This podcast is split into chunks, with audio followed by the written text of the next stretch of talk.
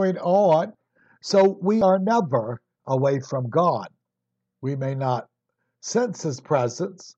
Even Christians, many times, the scripture says we walk by faith and not by sight. Our life often, and most of the time, is not by something we see, by something we feel. It's a spiritual thing that we enter into. And we can live this way because God's Spirit dwells in us. He does bear witness to certain things, but He does not bear witness because people become unbelieving. He does not prove Himself to people every day because they have doubt and fear. That's considered a sin. He confirms when He sees fit that we need confirmation. And so we may go a long period of time and not sense with our feelings or emotions anything, yet we serve the Lord anyway. And Paul tells us, and he was quoting a heathen prophet, he said, We are never far from God's presence. Remember, he said, We live and we move and we have our being in God. Yet we live by faith, really. And we're not physically aware. Too many people that are in these religious groups, they want excitement. And it's no different than voodooism. They want to tingle, they want to shake, they want to fall. They're looking for something physical. And every type of manifestation that they think is God, the devil imitates. Like uh, Haiti. Someone said Haiti is 80% Catholic and 20% Protestant and 100% voodoo. Well, that tells the story. They're not real true Christians, are they? But see, they gyrate and they squirm and they go into seances and trance. Well, these are imitations. Oh, I've known people, unless they tingle and fingle, they don't think they're in God. And then when they get the tingling and the fingling, and I'm not saying it's always not real, but it's no proof. I've seen people and counseled them that are living in sin, and they get it to tingling and the fingling, and they think God excuses what they're doing. See, they're deceived. We don't put feelings and emotions beyond the spirit realm. See? And only God can reveal spiritual things. So some people live from week to week. They want to tingle. Oh, I feel God's presence. Well, let me tell you, most false religions have the same thing. Mormonism has the burning bosom. Their bosom burns, and they, that confirms to them they only have the true faith. Buddhists, Confucius, all of these religions have some kind of fanatic, what we call fanaticism. Emotions are simply human. You can jump up and down at a baseball game. You can jump up and down because you win the lottery. Or you can jump up and down at church when you feel God's presence in your spirit. But that itself is no proof. See? And that's why a lot of people can be deceived. I've heard people, well, I just don't go to a church unless I can feel something. Well, you're deceived. You don't know about spiritual things. You're still tied to the world. You don't understand these things. You're not spiritual. You're carnal. See, that's what he's talking about. And these people never progress. If they become baby Christians, they don't last too long because the first time they don't get a tingling and a, a shaking, a vibration, uh, they think the Lord's left them and they need the witness of the Spirit, and He doesn't give it because He does not want them living by feelings all the time. These are exceptions, and again, they prove nothing. They are a human response to a spiritual thing. So, but a lot of people think the emotion and the feeling is God. No, it's your human reaction. And while we're at it, let me repeat when people speak in tongues, it's to be controlled publicly. And people say, well, I can't help it. Well, it's not God if you can't help it. And the scripture makes it very plain. Those who speak in tongues, it says they speak. It didn't say God speaks. They use their mouth and speak. And it says, and the Spirit gives utterance. See, you see the combination. But a person doesn't have to speak in tongues. And Paul said he's to be quiet, not speak out loud in the church, unless he's going to interpret. So they could be worshiping and praising, and a person could quietly be speaking in tongues, and that was okay. But he was not to take over the whole church and get up and jabber in his what he thinks is tongues, unless he's going to interpret what's being said. So the spirit of the prophets is subject to the prophets. Even prophets can control what they say. They may be given a word from the Lord, but they're not forced to give it at that moment. They can weigh timing. They can give it later if God leads them. The prophets the Old Testament got words and dreams and visions too, and sometimes it took them days to deliver the message. So they are not overwhelmed by the Spirit. So a lot of people can be disappointed when their religion is just based on how they feel. They'll have a roller coaster life and they'll never be stable with the Lord. Okay? Verse 13 He who has an ear, let him hear what the Spirit says to the churches. Again, he says these basic three things to all the churches I know your works, you have to overcome, and listen to what the Spirit says. And as we said, what was the Spirit saying? He was giving the message from the Father, which was given to the Son, and he gave it to an angel, and he gave it to John, and the overall delivery and message was given by the Holy Spirit. You find the, the whole Godhead involved in this message. So when you read the message to the seven churches, especially when Jesus is speaking directly, that's the Father speaking, that's the Son speaking, and that's the Holy Spirit speaking. So he says, if you have the physical capability to hear, if you're not deaf, then you better take serious and listen to what he's telling you. Okay? That's what he's saying. Okay? So if you have that ability, the message is from the Father, and the message is from the Son, and the message is from the Spirit. Okay? So what did he say? Hear. What are you to hear? Because he is coming, uh, hold on to what you have attained in relationship and duty to Christ. It gets back to don't let no one rob you of your crown. Hold on to this. Hebrews 3 6. But Christ, as a son, is over his own house. He's the head of the church, whose house we are, those who claim to be Christians. If, people don't like that little word there, if we hold firm with assurance the rejoicing until the end. So, what is he saying? We are of his house if we stay with him, if we continue with him if when we first came to the Lord, did stay with the Lord. So people who think they can't lose anything, well, the scripture says in the dark times, the last days, there'll be a falling away from the church. And he is not talking about some stupid denomination that's man made. Denominations don't mean nothing. It's is a God and the people. That's what's important. But he says there'll be a falling away. So he means the true church those who were true Christians, it says that they will give heed to seducing spirits and false messages. So telling you a true Christian can fall away. Okay? And he wants us to know this. He told them in verse 225 hold firm, overcome, and keeping my works. That's what he wants them to do. See? That's why people don't like the book of Revelation if they're lying, teaching ultra Calvinism and license to sin and once saved, always saved and faith alone. These are doctrines of the devil. And they're going to find out when it's too late. I have no pity on these people. Jesus said, Leave them alone. I stopped warning these people. When you try to warn them, they're sitting there waiting to give you another scripture. They're not even listening to the sound doctrine you're giving them because they've been brainwashed into a heresy. Or at the most, they might say, Well, if you're a real Christian, you won't disobey the Lord. Oh, yeah. Well, how come you're the same person in doctrine that says you have to sin every day in word, thought, or deed? Let's get together and, and have it one way or the other. You can't have it both ways.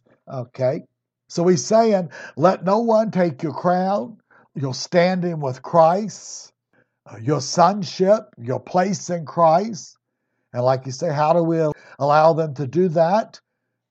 And to take the crown is to take your Christianity.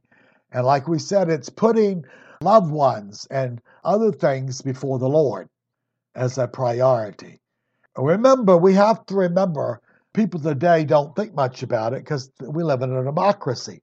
Paul understood the Roman world, and he likened our relationship with duty and obedience as being a slave. That's what we call bond servants, even in Revelation. He doesn't emphasize the sonship. See, there's both. And even the prodigal son, he left the authority of the father, and that's when he was dead to the father. See? The father loved him and cared for him, but he did not override his choices. And when he came back and repented and tried to make things right, and then the father went and met him. And he said, My son, once was dead, is, is alive again. So even his father said, He was dead to me. See, people don't like that because they're bound by human relationships that do not pass into the next world. See? It's idolatry. See, that's why Jesus said, You love anybody and serve anybody before me, you cannot be a Christian. Well, that narrows it down. To a lot of people think they're Christians, don't they? Because they're not serving the Lord. And uh, so he said he cannot be his disciples, not he might. And the word disciple is the same as the word believer and Christian and saved person. Many claim that family or loved ones stand before him. That's okay. Well, the scripture calls it idolatry. It means you worship another God. Anything that you put as your lifestyle and you're practicing before the Lord's will, then it becomes an idol. Well, even Paul said a covetous person, well, oh boy, we got to talk about the prosperity of faith people. Their whole emphasis is on money and wealth and prospering in this world. It's materialism, and the scripture says it's covetousness. And Paul makes it clear. He says a covetous person is an idolater. And then he adds a little thing. He says, and you know that no idolater shall enter the kingdom of heaven. Well, that takes out several million of them right there, doesn't it? So they're bound to the world. They think it's a free trip, the king's kid, and they think the angels run around uh, to make them money and keep them healthy and wealthy. They want to live heaven on earth. It's not going to happen. And one of the chief ones is worth a billion dollars and is so deceived that the lake of fire is waiting for him, and he's going to be down there with Adolf Hitler and Stalin and Idi Amin and Mao and many others. So if you're a false teacher and you deceive many people, you're going to get the greater damnation. As Jesus said, the hypocrite gets the greater damnation. Well, a lot of deceived people are not hypocrites. They believe what they teach. It's just they're deceived, they're blind. But the message is they both fall into the ditch. See? And we know what the ditch represents ultimately it's the lake of fire. Verse 14. Now we get to the last church, what we call the Laodicean church. Some say that Laodicea actually, the root word means the laity rule. Sounds like a democracy, doesn't it? But anyway, whatever its name came from, it was not a special name that was given, it was a literal city Several of these cities existed for three, four, five hundred years before Christ came. so they were established cities in the Roman Empire. So he's saying, I have a message now. He speaks to the seventh church. As we've said, there were many home churches and home cities. These were not large gatherings. There was many home groups in each city.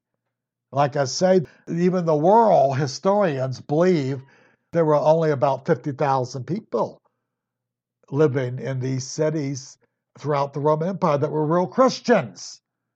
And yet, after reading the message of Jesus, we find out half of these people aren't saved anymore. Half of these people, he wanted them to repent. Only a couple of churches does he not tell them to repent. Uh, there's a couple of churches he finds nothing good to say to. But there's individuals Like Sardis has a name. Jesus said, You have a name, you're alive. You're busy, you're active in religion with the Lord. You're so busy all the time. He says, You have a good name that way, but you're dead. What is he saying? You're not Christians. You claim to be Christians, but you're not Christians anymore. But then he later says, There are a few in Sardis who have not defiled their garments. So even Jesus saying, Oh, there's a few left. And he's warning all of the churches. There was probably a few, even in the worst churches. It's so few number, he doesn't mention too much. But he says they've not defiled their garments. Well, most of the Laodiceans were naked and blind, we're going to see, and they lost their righteousness. And Jesus, forget this, a lot of people want to forget this. He was on the outside knocking to get in. He was not a part of them. The main ones he's talking about is we can find out he considered them lost. And he's removed most of the lampstand. Yet for the few, he's given them one more invitation. He's given them time. But remember, he's the one that holds the lampstand. It's the spirit among the churches. Finally, the spirit will not recognize some of these areas as being a Christian church. Every one of these churches are in Turkey and they're Muslim cities now. There's no basic Christian foundation after the many years. So we see he picks out seven churches as Paul epistles go to seven churches. See, they weren't the only ones. They're an overall picture of what the Lord wanted to do. The Jerusalem church, the Roman church, the church at Antioch was bigger than most of them, but he doesn't mention them. See, he has his reasons for picking out these churches because he's looking at the overall picture through history, through the generations. Uh, he's given things that can apply to all Christian generations. Okay, verse 14 To the angel of the church in Laodicea, write this The Amen, the faithful and true witness, the beginning of the creation of God, has this to say. That's interesting. That's a, a mouthful of what he says. Now, to the seventh and last church, it says, The Amen speaks. What does that mean? The so be it. He has the final word. He has the final word on everything. All authority and power was given to him. He speaks for the Father. The Father speaks with him. He is a part of the Godhead. While he was on the earth, he was the faithful and true witness. And what he says now is truth. He is the truth. See, he doesn't have to be faithful as a human because he overcame. He'll always be faithful. Like angels that didn't fall will always be holy. They will be the elect angels. They weren't elected to be righteous, they elected to stay with God. That's what it means. And so he's saying what? He was a faithful as the Son of Man, proven his loyalty to the Father. Okay. The Gospel of John, chapter 8, 8 and 29. When you lift up the Son of Man, then you will know that I am He and that I do nothing of myself, but as the Father taught me, I speak these things. He's the perfect witness. And he who sent me is with me. The Father has not left me, for I always do those things that please him. People say, well, he did things because he was he was son of God. He was God. A lot of ignorant Catholics say that. No, he didn't. He did things as a man. He obeyed as a man. He was tempted as a man. He could have sinned as a man. They insult God by saying this about his son, as if it's a, a mockery that we're so stupid we can't see the mockery. They're ignorant people. Jesus spoke and only did what the Father revealed to him while he was on the earth. He, a perfect witness of the Father. He reveals what he was like and what he does. Remember, near the end, Philip said, It'll be enough. We'll be satisfied if you show us the Father. And Jesus, sort of puzzled, looks at him and says, How long have I been with you and you don't know me? He was saying that every word and that the Spirit of the Father indwelt him, that he wasn't doing all of this on his own initiative. He had condescended. He talked to them and lived with them as a human. He could not do this as God. This is why Jehovah had to conceal his face from Moses. And Moses was the meekest man on earth. But he was not familiar with him. He became familiar with his disciples. See, they were looking at something else, and he was saying, What you need to know is the Father's in me. And how long have I been with you and you don't know me? See, they should have picked up on these things. But when the Holy Spirit came after Pentecost, they understood this. And then Thomas could say, when he missed the first meeting, the apostles were gathered in a room and Thomas was not there. And later on, when they told him how the Lord appeared, he said, Well, I'll never believe unless I see the gauze in his hand and feel the gall in his side. Well, see, and he got reproved by the Lord. See, he got reproved because he want physical evidence without the spirit or the prophecies that were given. And he was testing him. And he said, Okay, I'm here now. He came out of nowhere. And yet he told John, I'm not a spirit here. He said, I'm flesh. He was the Son of God. He resurrected as a man. He retains his humanity forever. But interesting when he did what the Lord said, as we assume he did, he said an interesting thing. He said, My Lord and my God. He got the revelation that Jesus was eternity. He was one with the Godhead. And he had hid these things from them. They didn't comprehend fully who he was. They thought he was a prophet, they thought he was the Messiah. They didn't fully understand that he was God. And God kept it from him. And Jesus hid certain things so not to interfere with his ministry. And that's what he meant when he said, But when the Spirit comes, he will show you and guide you into all truth. And that's why we see later the apostles, they pray. Sometimes they pray to the Father, sometimes they pray to the Son. It's interchangeable. They're understanding that Jesus is the Word of God. Once he's been glorified, he's back. He was the one that created the earth and everything there is. He was there in the creation. So he's the Amen. Everything he begins with and he ends with, he has power over, is what he's talking about. The first and the last in all things. He said this before. So here, while he was there, he said, The Father is always with me. He's not with me because I'm just the Son of God come down to heaven. See, a lot of people use that as excuse. He's with him because he said, I always do what he tells me. See? And that's the sign of lordship. So if a person doesn't obey the Lord and practices not obeying him, he is not a Christian. And the same thing applied to Jesus. Jesus did not sin, and he always obeyed the Father. Therefore, the Father always heard him and answered according to his wisdom what he wanted to do.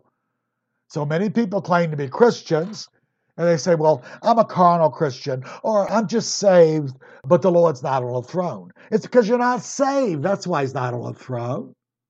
See, these are lying concepts to give people false assurances so they can live in the world and think they have a ticket to heaven later.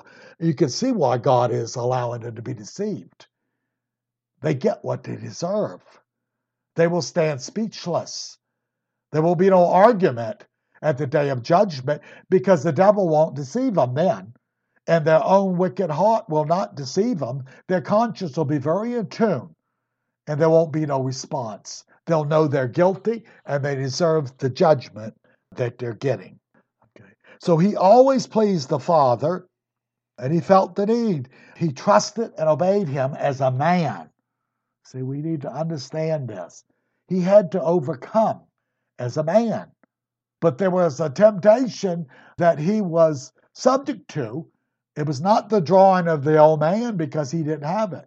But it was similar to Adam and Eve's temptation. It was similar to the angel's temptation. they could still yield to it without the old nature. And one third of the angels did it. Okay? Look at John chapter 3, verse 21. For everyone practicing evil hates the light and does not come to the light, lest his work should be exposed.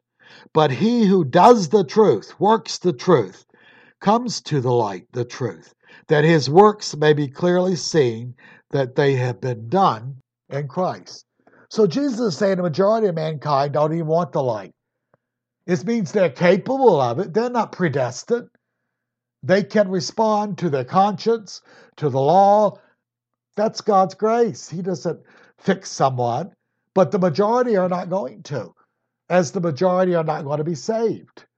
But it's not God's will, it's their choice. So he says, as a whole, mankind doesn't want the truth. And when he offers it to them, they run from it or they resist it. As I've said before, the sinner that doesn't want the gospel or the truth, he's like a roach.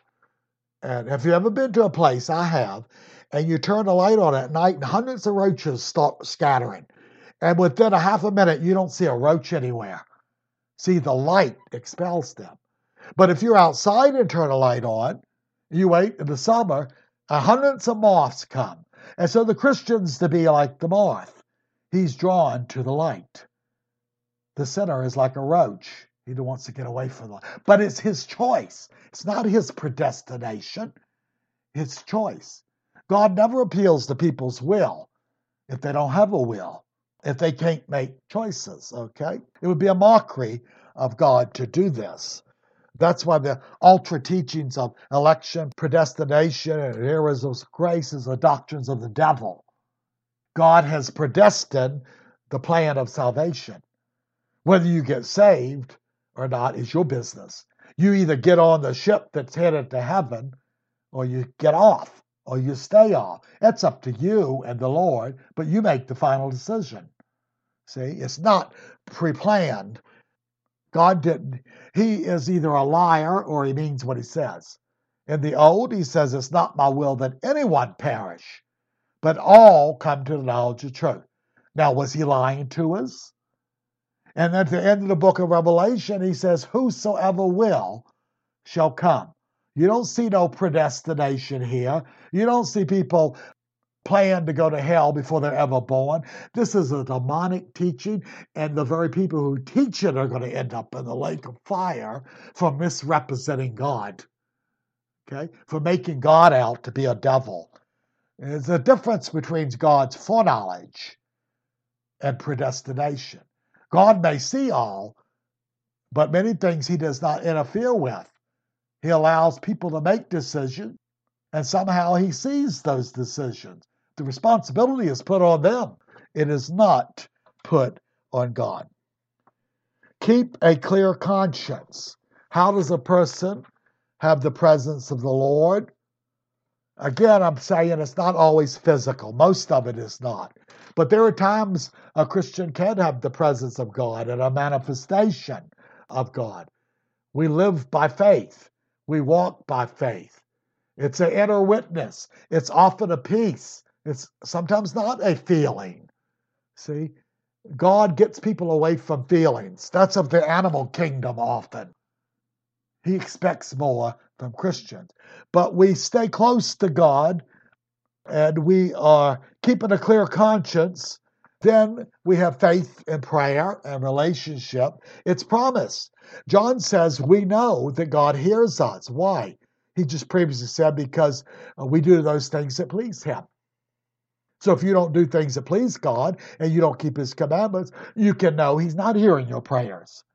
And if he's hearing your prayers, it's to work for your evil. See, he gives people, remember the children of Israel, he gave them manna, and then they wanted meat, meat. They kept crying. So he said a meat, and it says the strongest among them died. One translation, a wasted disease. Well, he gave them what they wanted but they didn't want it at the end. So people can pester God for something that He is not in. And see, that's the purpose of prayer is get the mind of God, get the will of God. We're to persevere in prayer, but we're not to persevere in stubbornness and willfulness and deception. That'll get you into deep water, okay? So this is promised. He answers us. We get his presence. For what reason? See, people think, oh, well, just have faith. No, it's not the reason. We do or keep his commands, and we do or work those things that please him. That was how Jesus stayed in fellowship and relationship with the Father. That's why he was a true witness who was faithful. All of his prayers were amen, and so be it. Okay? Knowing the Father heard him and would do his request because his requests were never selfish. His request was the will of God. His request fell within that realm. Okay? Now, often the timing and the answering of the prayer, that's a different story, okay? So the Father heard him and do what he asked. And he said, The Father always hears me because I obey him people should take a lesson from this. Many people are wasting their prayer because they're living in sin. They're practicing sin. They're living carnal, rebellious, backslidden lives. God does not hear them. Oh, oh, they think, oh, they get some money. Oh, the Lord heard me. They think something. God just lets the circumstance of life run its course. And let me see a little secret. The scripture says that God is good even to the evil and unthankful. So he lets them prosper. He doesn't make them prosper because uh, the wicked can prosper. They can inherit money. They can win a lottery. God just doesn't interfere with it. And they can do what they want and they can answer to God in the long run. So a lot of prayers are not God's answering. The wicked think it is. I had people, a person tell me one time on a bus, he was an alcoholic and we were talking about the Lord with the bus driver, and all of a sudden he blurted in, Oh, yeah, I believe in God answers prayer because I needed the alcohol so badly that I prayed and I got the alcohol. Well, see, the devil gave it to him. God wasn't interested in his addiction if he was not serving the Lord. But see, that was his concept. It came. What I wanted came. So many of the wicked can prosper in this world. And many wicked pray. I used to see them. They pray for blessings and things happen. Well, things happen to people who don't pray. And to very wicked people are very rich too. So it don't prove anything. Okay? The church of Laodicea was rich financially, and yet God said, You're naked and you're poor. One of the churches was poor and poverty stricken in deep poverty, he said, which means they didn't know where the next meal come from. And he said, But you're rich. He had nothing bad to say about them. Well, what did the prosperity people do with them? He commended them. Paul said God has chosen the poor in this world who are rich in faith. So he didn't bank on telling people you have to have money to be a Christian. He didn't say that. That's a lying word, and that's why these people are deceived by their money. Now, even the church of Ephesus was wonderful in works and perseverance. Every church should be spoken. But remember, they lost their personal intimacy with him. They began to go about doing things, but they didn't spend time with God like they did in the beginning. But they even bore persecution, they persevered, and he commends them for that. But he said, You forgot me in all of this. So it shows you the Lord wants duty and obedience, but he wants intimacy. He doesn't separate them. Most churches, he has a problem with their works and their obedience. And that's what he warns them about. But not this church. Isn't it interesting? Church of Ephesus. I believe that's where John came from when he was thrown into prison. He was the apostle or leader. At one time, Barnabas and Timothy were leading this area of Ephesus. So it was very known to the apostles. So God is sometimes good to the evil and the unthankful. He's good to the evil because he lets them live the next day. He lets people live. He lets backsliders live for years. And Paul said, and they're foolish He said, Don't you know you're stubborn and willful heart against him, that God's holding off judging you, giving you an opportunity to repent? See, so that's the goodness of God. He has the right to judge any person that sins immediately. If any person does a gross sin, he can strike him dead if he wants to. It's within his prerogative. But usually he don't. He lets them wait. And he says to him, if you don't repent, you'll answer and be judged more. Why? Because he extended more grace to him. So the longer a person lives and resists the Lord, the greater sins he accumulates, and therefore his punishment shall be much greater. So we will continue in this verse 14 when we start the next lesson. Lord, give us wisdom and understanding and practical application. In Jesus' name, amen.